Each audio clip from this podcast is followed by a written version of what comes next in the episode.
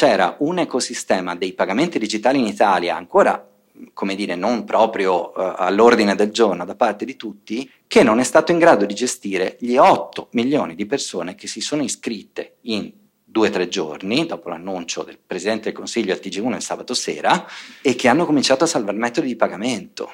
Abbiamo fatto più transazioni in, non mi ricordo se era un'ora o un giorno, dell'intero Black Friday su tutti i merchant di tutta Italia e quindi si è inchiodata l'infrastruttura di pagamento di alcuni circuiti internazionali.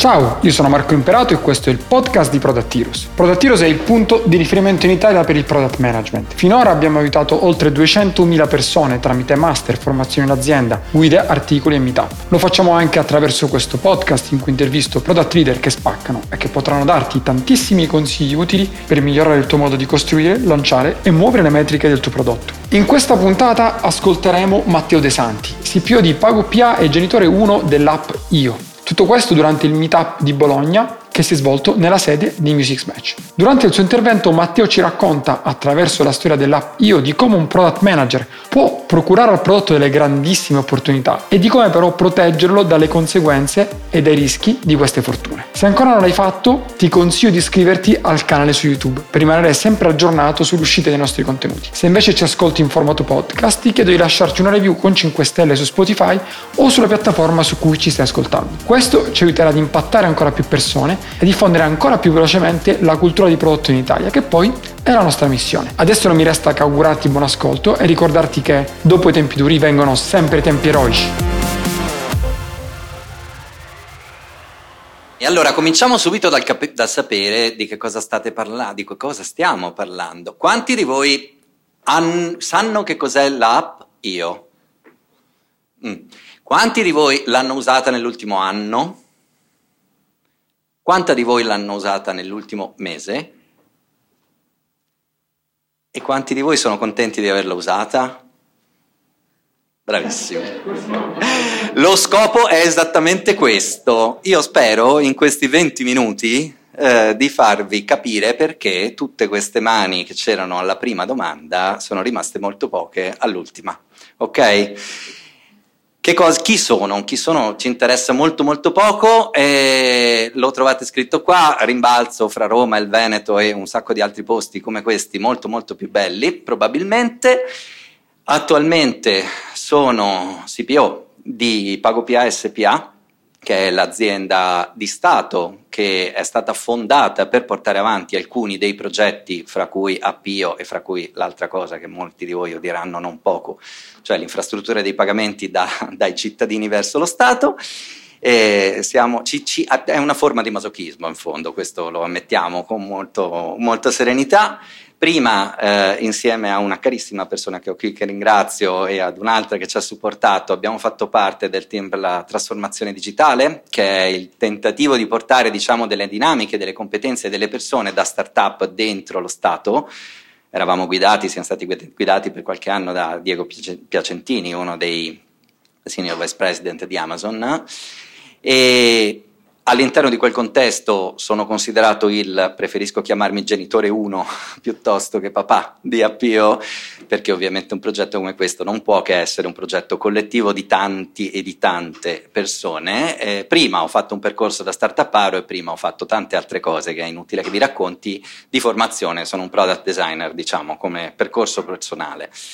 E che cosa cerchiamo di capire? L'obiettivo è capire come, come nel caso di questo progetto, il vostro ruolo può anche essere quello di favorire, diciamo, la fortuna, di procurarvela o di mettere le basi per cui la fortuna possa nascere naturalmente.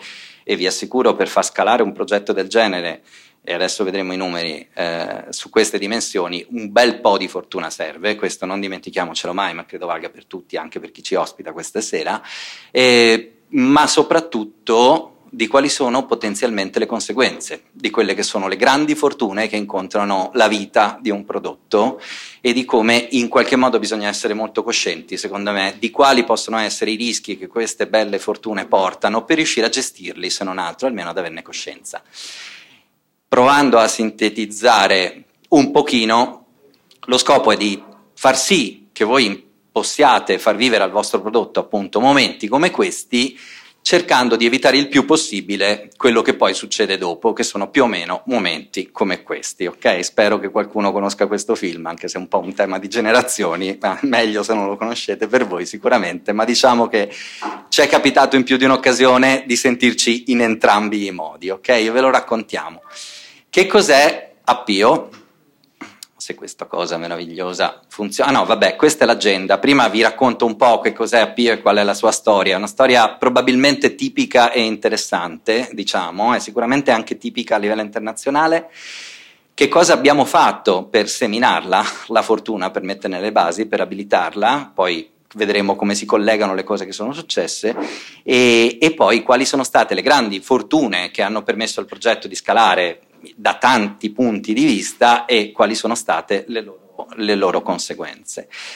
Appio prima di tutto è un prodotto che già di per sé è una cosa strana perché è un prodotto che viene fatto, io non riesco a star seduto, perdonate, da quando ero piccino, era una tragedia, quindi se vi do fastidio sparatemi, non si dice.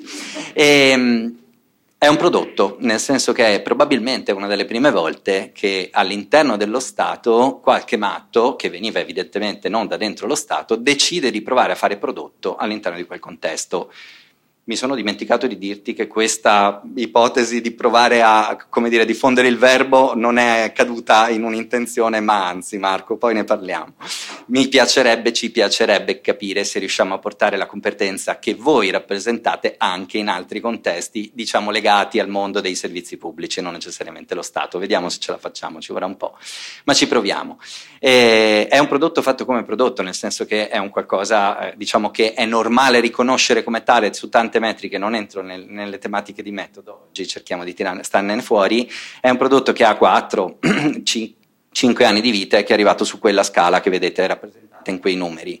Eh, abbiamo fatto, anche se sono vanity metrics, per cui prendiamole valgono, è solo per dare un'idea, mi avvicino di qua che forse piglia meglio, delle dimensioni, eh, siamo arrivati a 36 milioni di download in questi anni, abbiamo recapitato 500 milioni di comunicazioni da quando siamo nati, abbiamo 270 mila servizi di 15.000 enti pubblici, diversi enti pubblici attivi in app e circa all'anno come voi eh, 8 milioni e mezzo di persone, diciamo, anzi nei primi sei mesi di quest'anno di singoli individui ci hanno utilizzato. Eh, è una cosa che eh, diciamo è successa davvero, ok? Questo lo possiamo dire adesso e soprattutto continuerà a succedere, che già di per sé è una buona notizia. Nel mondo del pubblico, come sapete, non è detto che qualcuno non arrivi e decida di smontare quel qualcosa che è stato fatto da quello prima. Perché, o meglio, cosa ci ha abilitato a farlo? Questo è un altro suggerimento secondo me interessante. Andate a scavare, a leggere fra le righe, cercate le cose piccoline vedete se c'è un'opportunità. Questo è un altro buon suggerimento. Questo lo chiamo il nostro fagiolo magico, cioè la cosa che ci ha permesso di costruire un prodotto. Perché? Perché è un pezzo di una legge primaria dello Stato che dice che tutte le pubbliche amministrazioni, ma non solo, ma anche i gestori di servizi pubblici, ma anche le società a controllo pubblico che fanno servizi pubblici, rendono fruibili i propri servizi in rete tramite il punto di accesso telematico, tramite di fatto un unico touch point. Questa è una cosa che è stata scritta tanti anni prima che nascesse Appio, diversi anni prima, che era stata interpretata in una maniera molto larga alla Virgilio, per capirci, quindi facciamo un, una lista di link, dentro tutti un unico contenitore, quando siamo arrivati noi abbiamo detto ma sai che c'è qua forse, c'è del buono, proviamo a costruirci sopra.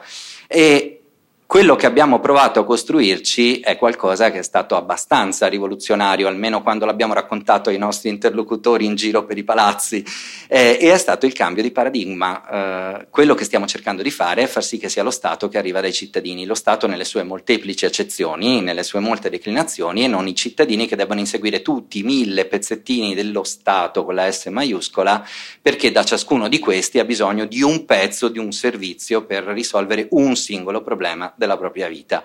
Quindi è non solo un'opportunità per i cittadini, ma anche per gli enti pubblici, perché tutti possono trovare le persone, raggiungere le persone attraverso un unico touch point, esporre i propri servizi attraverso un unico touch point.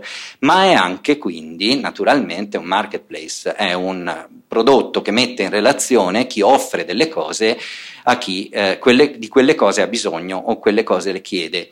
Però eh, è un marketplace in parte un po' specifico perché, e vedremo che ruolo hanno più avanti, non ci sono solo gli enti pubblici come quelli che trovate elencati, che mettono a disposizione i servizi ai cittadini che in qualche modo li consumano, li fruiscono o li chiedono o interagiscono con, ma c'è il resto del mondo fuori, che vuol dire altri pezzi dello Stato che non direttamente erogano servizi, ma che vuol dire anche tutto l'ecosistema del paese in cui questi servizi in qualche modo hanno a che fare. Prendiamo ad esempio eh, il sistema finanziario, le banche, i gestori di servizi di pagamento e tutti quelli che fanno succedere una transazione economica fra diversi soggetti.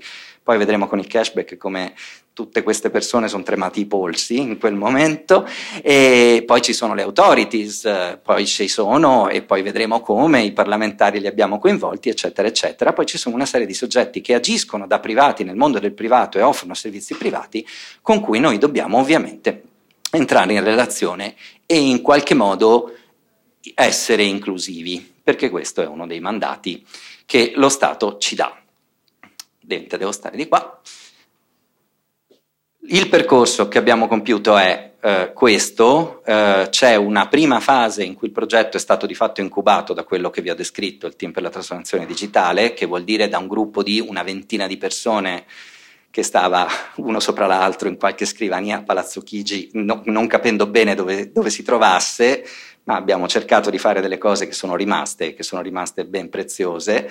E, e poi abbiamo capito, e questo è un elemento secondo me molto importante, eh, su cui vi invito a riflettere, che per riuscire a costruire un prodotto che avesse quelle ambizioni era necessario costruirci attorno a un'azienda che fosse in grado di supportarne le ambizioni e questo consuma tempo e energie e risorse, è uno dei motivi per cui magari alcuni di quelli che insieme a me hanno fondato Pago PSPA a quel tempo hanno dovuto dedicarsi un po' meno ai prodotti e un po' di più a costruire l'azienda. Questo è un altro aspetto interessante.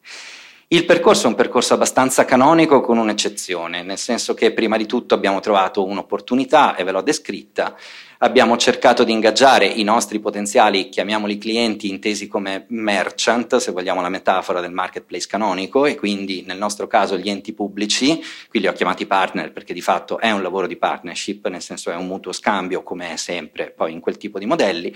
Eh, abbiamo definito un MVP, eh, quindi un set minimo di, inform- di, di funzioni che servivano, eh, però avevamo bisogno prima di andare in una classica fase di validazione eh, con i destinatari, con i clienti finali, diciamo, di quei servizi, restiamo nella metafora, che sono i cittadini, poi vi racconto come l'abbiamo portata avanti, avevamo bisogno di una benedizione in qualche modo, avevamo bisogno, lo sapevamo, perché un po' lo Stato aveva capito come funzionava, eh, della benedizione dei cosiddetti stakeholder, che poi capiamo chi sono.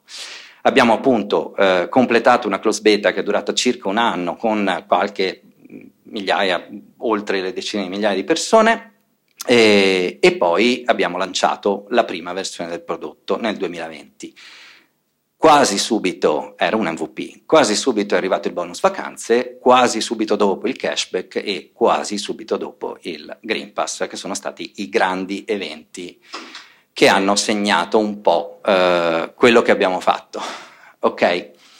Come abbiamo definito l'MVP e come abbiamo coinvolto i, i nostri partner, diciamo, gli enti pubblici e che cosa è successo di potenzialmente sbagliato, perché voglio, voglio, stare su questo, voglio cercare di mettervi in guardia ovviamente su questo.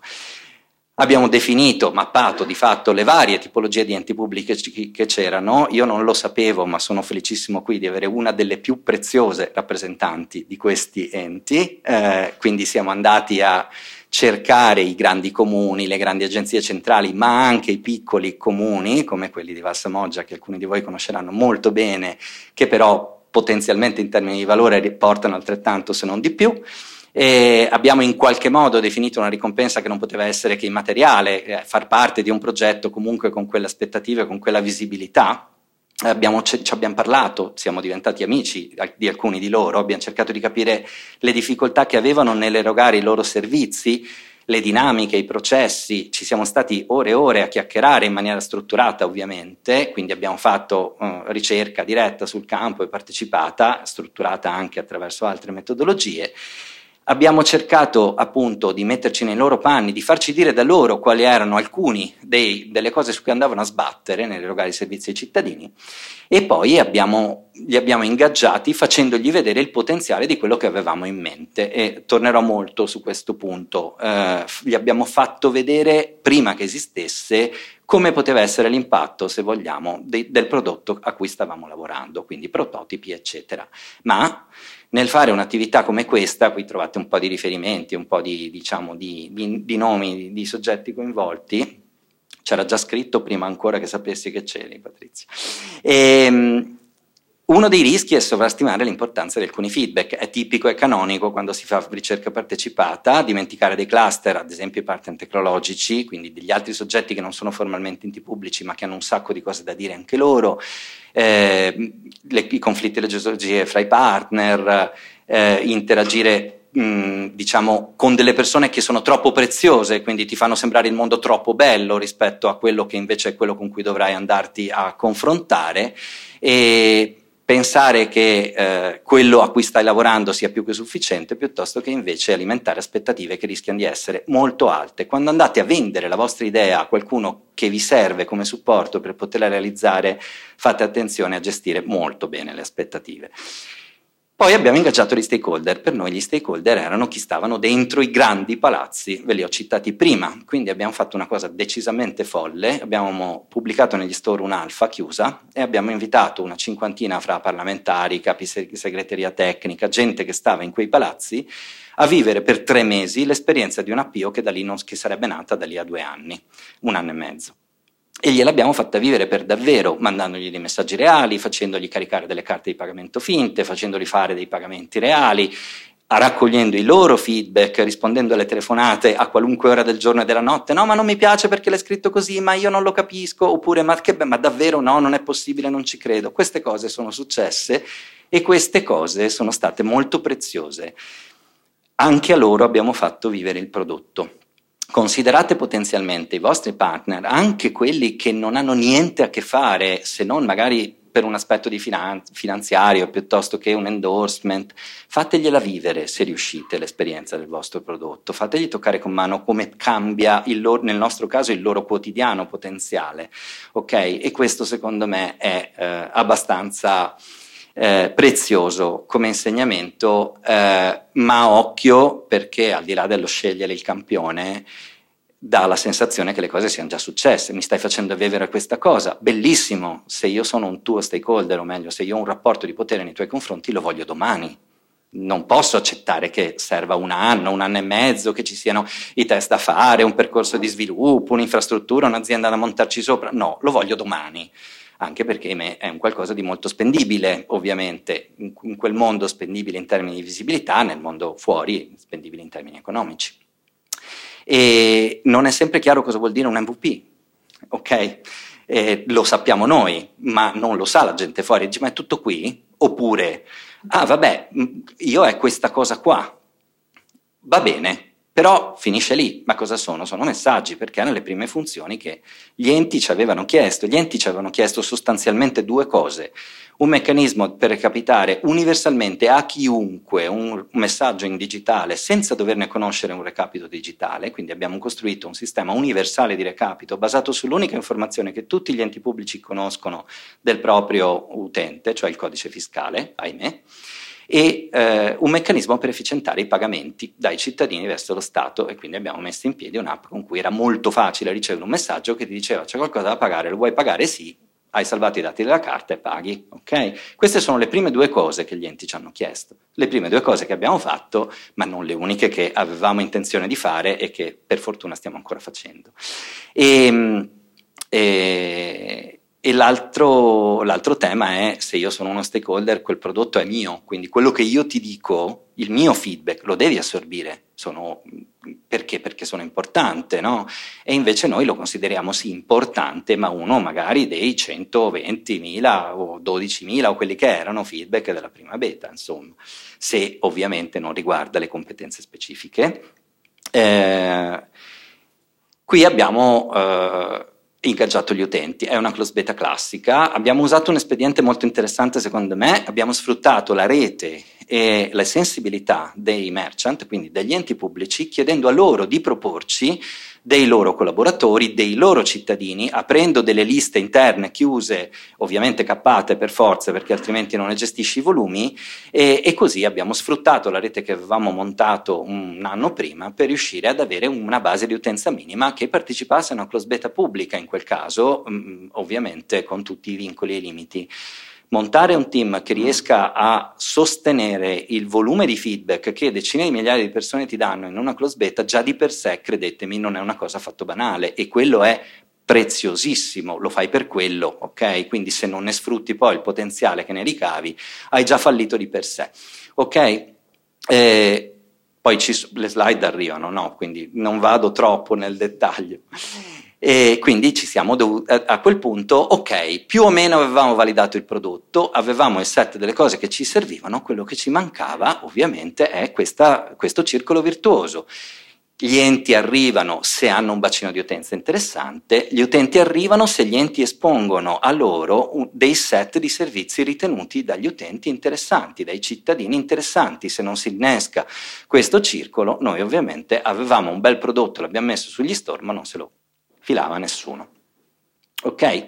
E qui sono cominciate ad arrivare le fortune.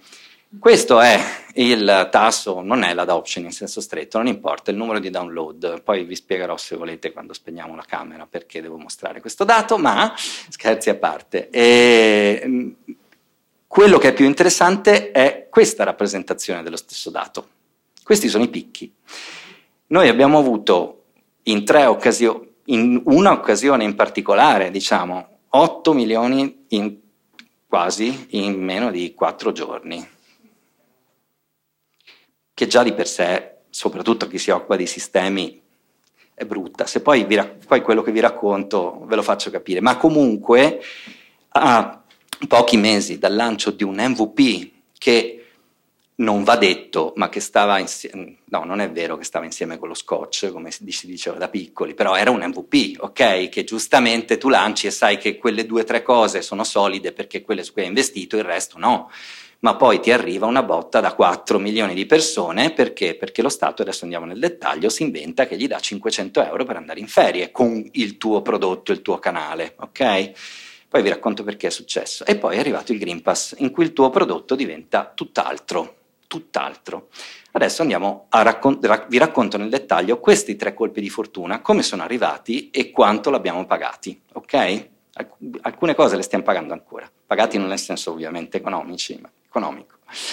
E il bonus vacanze, estate 2000, non me lo ricordo perché io con le date faccio a pugni, eh, proposta che ci è arrivata da chi?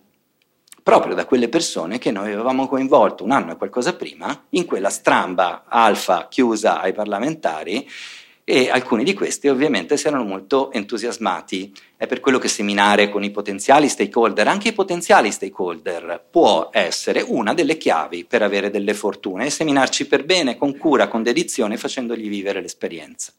Ok, il bonus vacanze funziona così, spero che qualcuno di voi abbia avuto l'opportunità di eh, goderne. Un'altra del, delle fortune che abbiamo avuto è che alcuni degli enti, un, una persona in particolare, che era eh, come dire, la, la, responsabile dell'innovazione in uno degli enti che ha fatto parte della Close Beta, a distanza di qualche anno è diventata il, ministro, il primo ministro dell'innovazione in Italia e quindi per fortuna sapeva già di cosa stavamo parlando e, e, ci contava, era una dei nostri fan. Anche questo fa parte di quello che vi ho raccontato prima e di come poi le fortune seminate bene rischiano di pagare. E vabbè, è stato relativamente complicato e questi sono i volumi che ci ha portato, non li, ve li vado a dettagliare, ma perché sono i ma che a me interessano di più problema di posizionamento. APO è ancora sugli store l'app dei servizi pubblici, è un canale che ti fa fruire e ti permetterà di fruire sempre di più, per fortuna, i servizi degli enti pubblici. È diventata in quella fase storica l'app dei bonus. Ok? Attenzione, ovviamente non è cioè, è l'app dei bonus, nel senso che quando mi finisce il bonus la disinstallo, che me ne faccio? Ok? Perché ormai la proposizione di valore è stata talmente forte, intensa e spostata in un altro ambito che tu sei scomparso te- perce- nel percepito in termini di, di, senso di quello che avevi montato con quella cura e quella dedizione in quegli anni. Ok?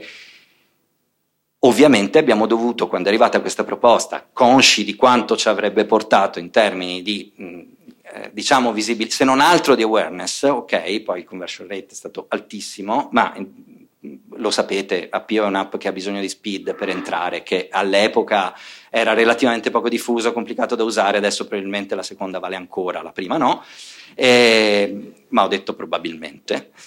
E, e quindi già di per sé quello era uno scoglio grosso che per fortuna stiamo pian pianino cominciando a superare, ma ci vuole ancora qualche settimana realisticamente. E dicevo, la roadmap, la nostra roadmap di un MVP, la roadmap è preziosissima, va protetta, hai pochissime risorse, eravamo quattro gatti all'epoca e quindi quelle scelte sono ancora più critiche, più preziose. È meno facile essere duttili nel rimbalzare di qua e di là a livello di scelte strategiche. In quel momento arriva una botta del genere, tutti a fare quella cosa lì e tutto il resto ce lo dimentichiamo. Sto esagerando ovviamente, eh? non è andata esattamente così, se no saremmo degli incoscienti o saremmo morti, ma per fortuna non è successo una botta di debito tecnico, un MVP è un MVP, sai che esce eh, diciamo con qualche pezza inevitabilmente, ma se poi arriva una roba gigantesca da fare e un'altra subito dopo, quelle pezze restano e quelle pezze chi ha fatto sviluppo, segue gli sviluppatori lo sa bene, diventano sempre più grosse e delle volte diventano sempre più difficili da togliere, paradossalmente, o da tappare. Okay? Questo in parte ce lo stiamo, cioè, stiamo riuscendo a superarlo adesso a distanza di tre anni e le aspettative le aspettative de, de, delle persone. Ah, e il prossimo bonus qual è? Le, le vacanze le ho fatte, boh, qualcos'altro?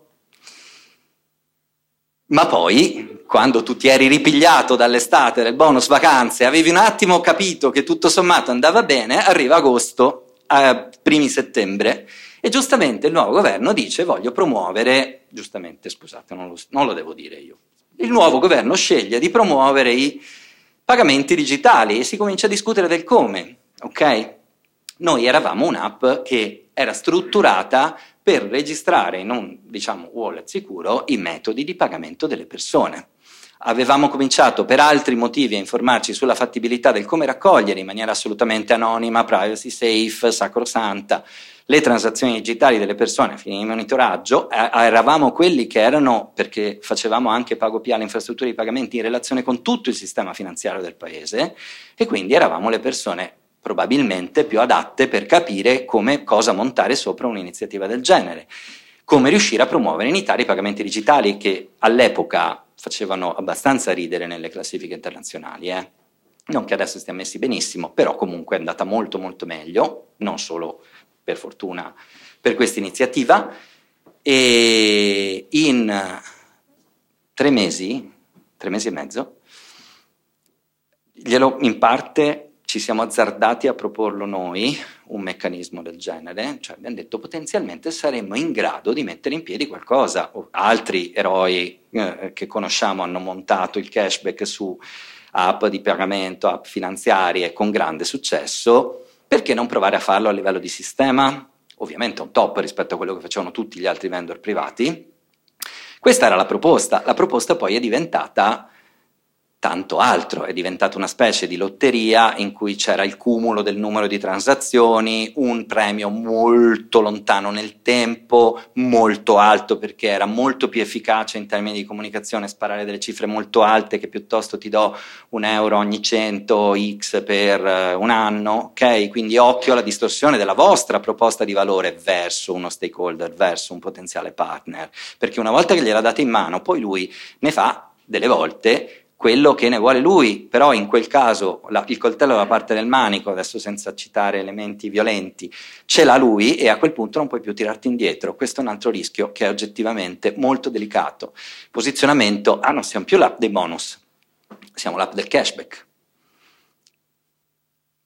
Anche, semmai ma non è facile gestire quell'anche quando ancora la tua proposizione di valore iniziale in cui credi e di cui c'è bisogno è ancora fragile, è ancora debole. Il tempo è una variabile determinante, il quando dire sì o no è un, una variabile determinante.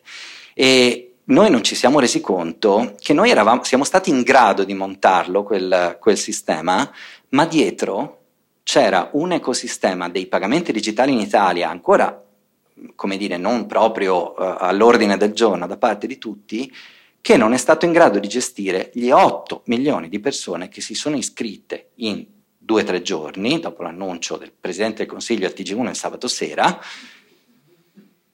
e, e che hanno cominciato a salvare metodi di pagamento. Abbiamo fatto più transazioni in non mi ricordo se era un'ora o un giorno, dell'intero Black Friday su tutti i merchant di tutta Italia.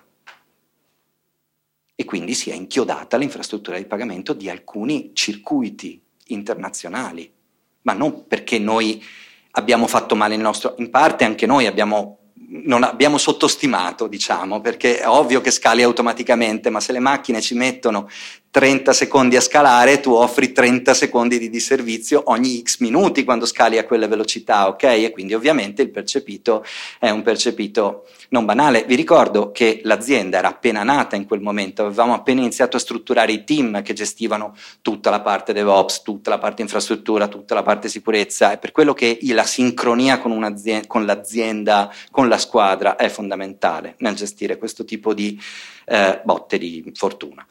E, e quindi ci abbiamo messo qualche giorno, non solo noi, ma anche tutto il resto dell'ecosistema de- dei pagamenti in Italia a riuscire a far sì che i cittadini salvassero dei metodi di pagamento in un wallet con quella frequenza. Non era mai successo nel sistema paese. Quindi l'assistenza. Voi non vi dimenticate mai che quando un vostro utente non è contento, vi scrive e voi gli rispondete e anche se non gli risolvete il problema, ma gli fate capire che siete un atteggiamento d'ascolto, quell'utente non l'avete perso probabilmente. Ma quando un vostro utente vi scrive e voi non siete in grado di rispondergli, l'avete perso di sicuro. Ok? Ricordatevi quanto è importante i santi che si fanno il lavoro sporco dietro le quinte, se fate prodotti B2C ovviamente, e, e quanto non sia faticoso gestirlo noi abbiamo perso completamente il controllo della nostra roadmap, abbiamo perso un po' la faccia perché quei giorni sono stati dolorosi, ovviamente abbiamo accumulato ancora botte di debito tecnico per forza e la nostra proposizione di valore, ma anche sul, te- sul se io divento l'app del cashback, quando annunciano che il cashback lo chiudono, vabbè, appio. Ok, l'avete già sentita questa cosa?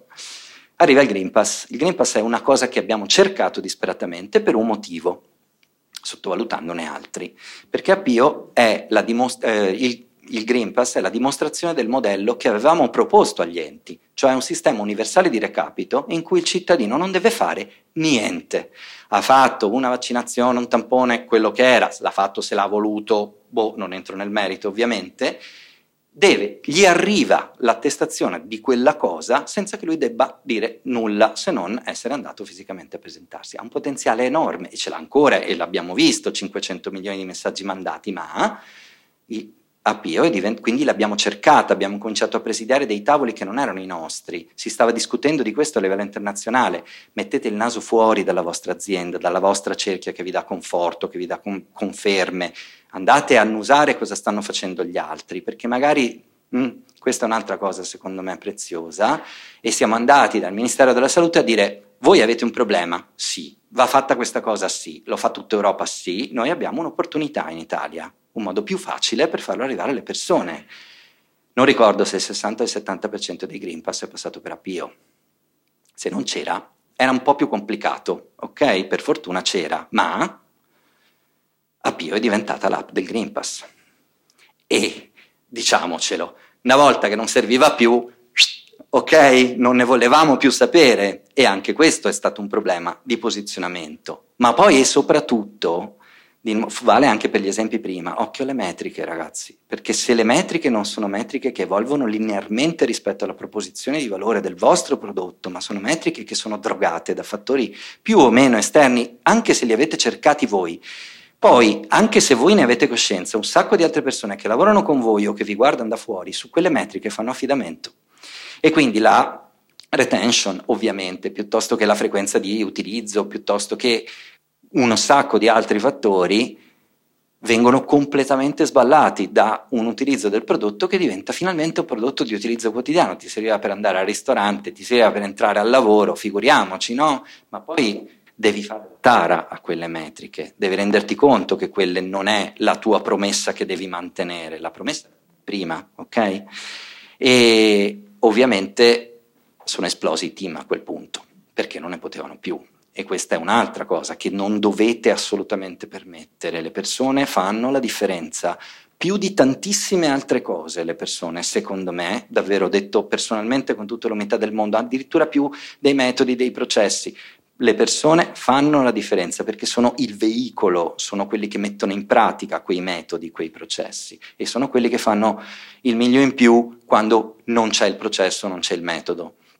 E ovviamente le milestone che avevamo in termini di pianificazione sono completamente saltate le abbiamo perse per strada, le, stiamo, le abbiamo recuperate. Eh. Io questo ve lo racconto adesso a distanza di un paio d'anni, proprio perché sappiamo di aver recuperato tutto quello che ci siamo persi per strada con relativa serenità e l'anno prossimo finalmente lo vedrete direttamente, ma soprattutto attenzione perché troppa fortuna vizia. Quindi se vanno troppo bene le cose, per pur in tutti i casini e la fatica e lo stress, il rischio di diventare arroganti e pensare che debba sempre andare così c'è. E questa è una delle spiegazioni per cui eravate l'80% ad alzare la mano alla prima domanda e eravate forse il 5% ad alzare la mano all'ultima. Adesso stiamo lavorando proprio per quel 5. Cosa abbiamo imparato? Fissate, ho provato a sintetizzarlo, ce ne sono tante altre cose, poi ne parliamo. Fissare dei target irrinunciabili su certi KPI perché? Perché sono quelle metriche a cui non potete rinunciare, a cui non, po- non potete farvi distrarre dalle altre, ok? Sono quelle che dovete avere come ancore, come stelle polari, come i, i, i, fili del, il filo del, eh, di quella cosa rettangolare che vola in cielo e che eh, se non mi avessero offerto i cocktail prima, vabbè, dell'aquilone. E proteggere Proteggete le milestone strategiche, è correlato ovviamente, nel senso che eh, le milestone spesso sono il raggiungimento di certi target almeno, e, olio chiaro, quello che usate, proteggete le milestone, dovete riuscire a, f- a fissare le cose insieme, a, a, a, accogliere il nuovo insieme o preservando almeno in parte le cose rinunciabili. Fissate dei dogmi, questa è una cosa su cui io insisto molto e di cui vado anche abbastanza fiero, è stato difficilissimo, in particolare per me, per anni. Eh, ve ne cito due.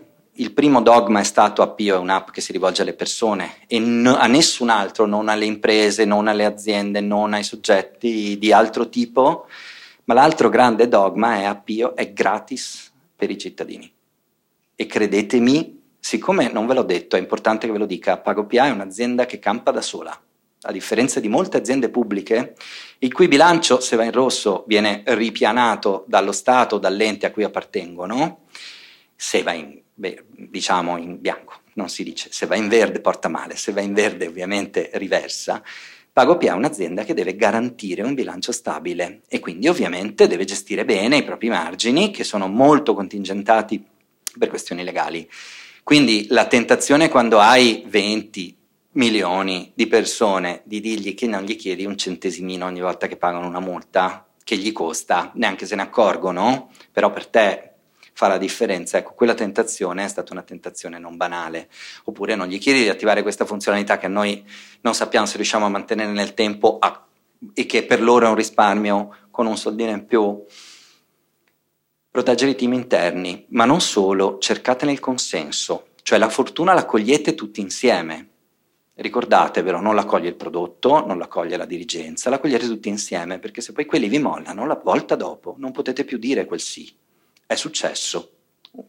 Delle persone a cui abbiamo voluto molto bene se ne sono andate perché non, avevano, non, rit- non trovavano più il senso, il valore di quello che avevano fatto. Noi tutti abbiamo scelto di andare a lavorare per lo Stato rinunciando magari a stipendi potenzialmente più interessanti o prospettive più interessanti. Lo facciamo per un senso di, res- di restituire a un qualcosa di collettivo, però ovviamente quel senso va protetto, ok?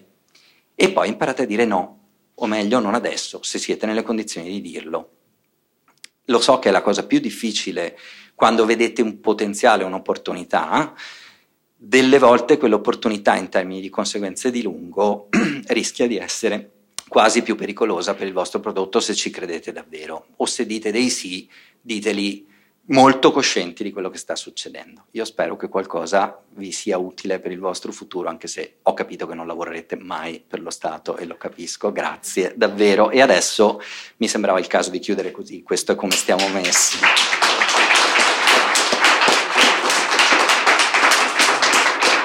Grazie mille Matteo. Funziona? Sì, funziona. Adesso passiamo alle domande che sono qua. Ce ne sono un pochino. Ho dimenticato di dirvi che alla fine facciamo la solita sfida.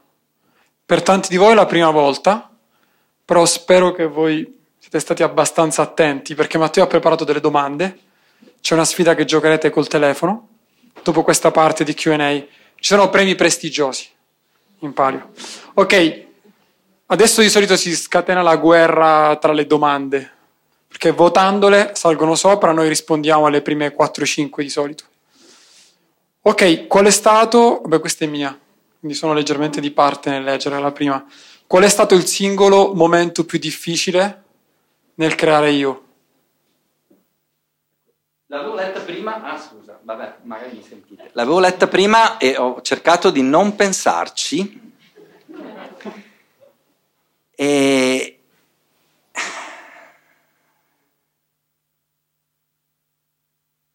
La cosa più difficile, ve lo dico sinceramente, per quello che è il mio amore per il progetto e per il senso, è stato capire che dovevamo togliere, l'ho detto prima in parte, togliere attenzione dal prodotto per, per darlo alla, all'azienda e alle persone.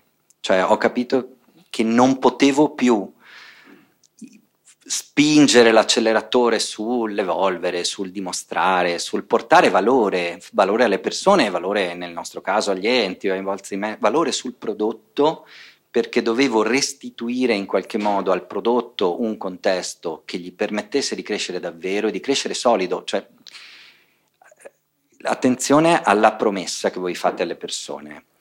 Qualcuno conta su quello che voi gli mettete gli, gli, gli, date a disposizione, ok? Quella, quella, persona ci si abitua, quella, su quella persona mh, mm, gli risolve un problema e se tu glielo togli, quel problema rischia di ritornargli, di diventargli più grande. Quindi in qualche modo avete una responsabilità nei confronti di quelle persone.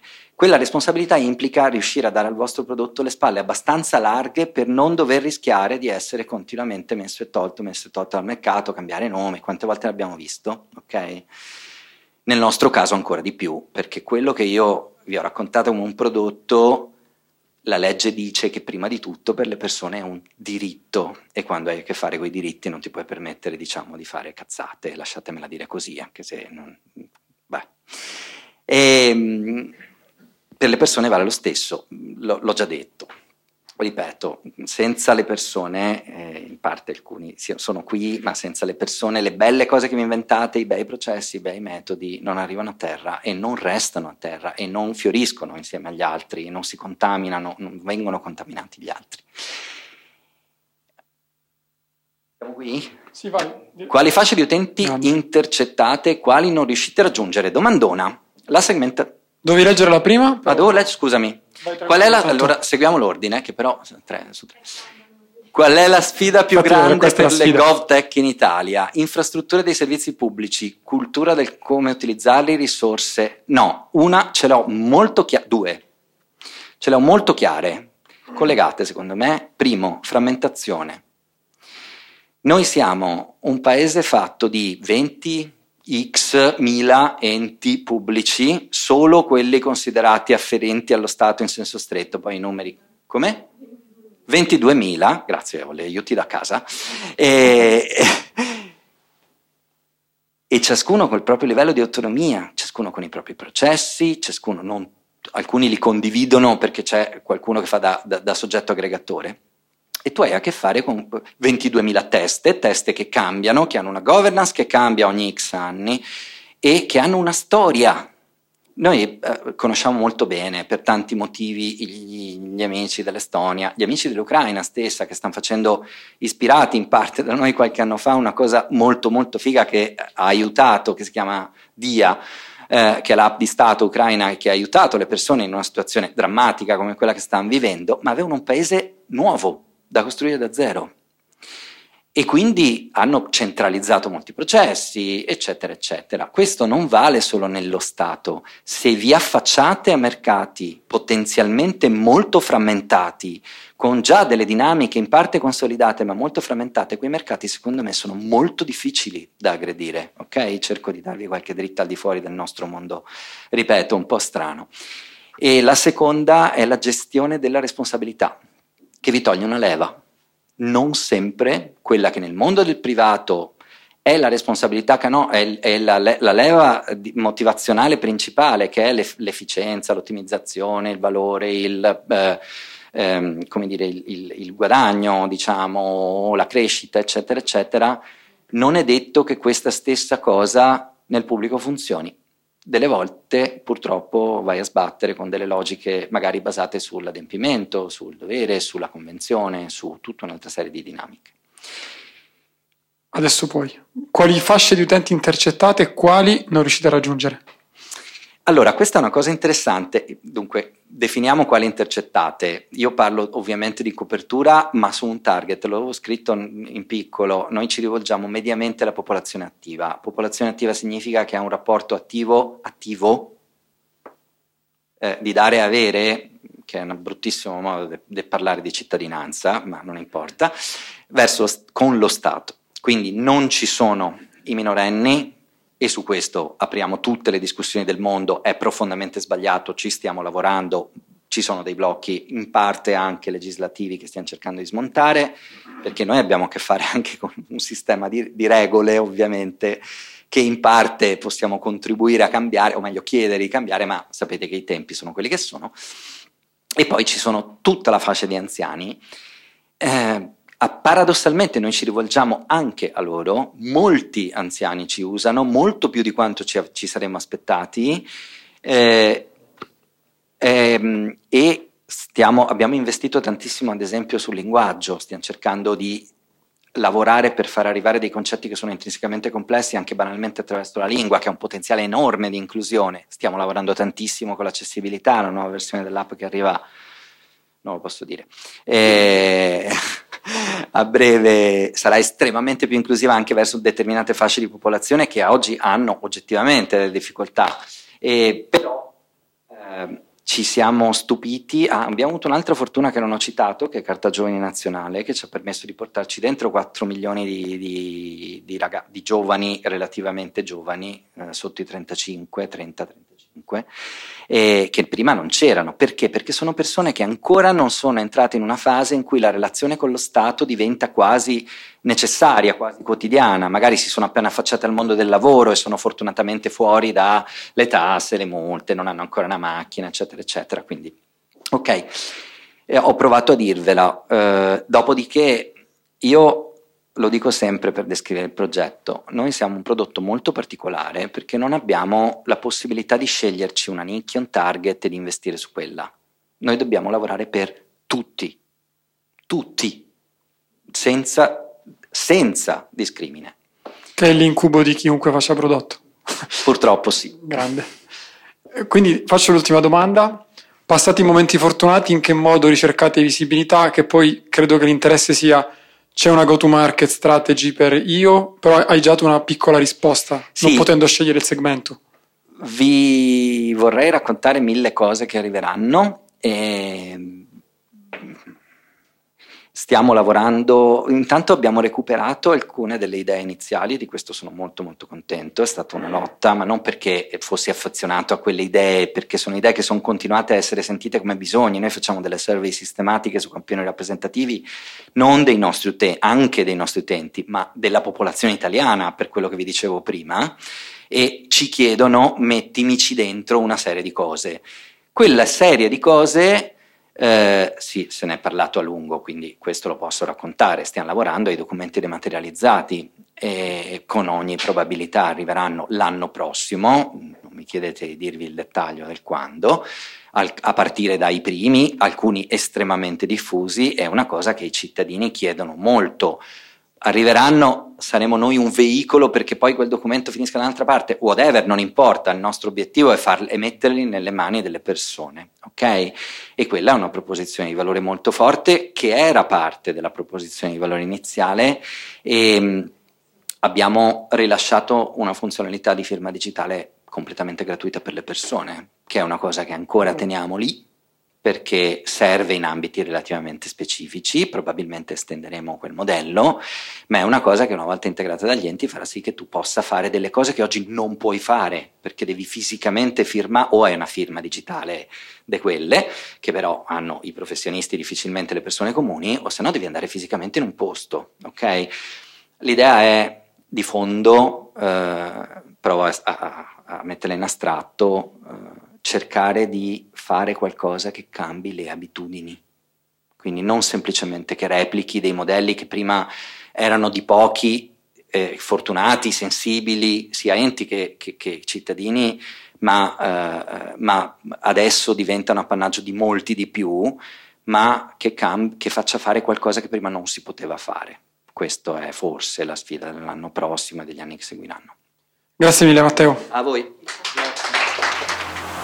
Grazie per aver ascoltato questo episodio di Product Heroes. Se l'hai trovato utile, iscriviti su YouTube, Spotify, Apple, Amazon, insomma, dove ascolti i tuoi podcast normalmente, così non ti perderai neanche un episodio. Prima di andare via, vota con 5 stelline questo podcast o scrivi un commento, una recensione. Questo ci aiuterà a raggiungere sempre più persone e quindi aumentare la diffusione della cultura di prodotto in Italia, che poi è la nostra mission finale. Quindi il podcast è soltanto uno dei tanti modi che Product Heroes utilizza per spingere la cultura di prodotti. Trovi maggiori informazioni e tutte le attività che svolgiamo su productheroes.it. Ciao e alla prossima!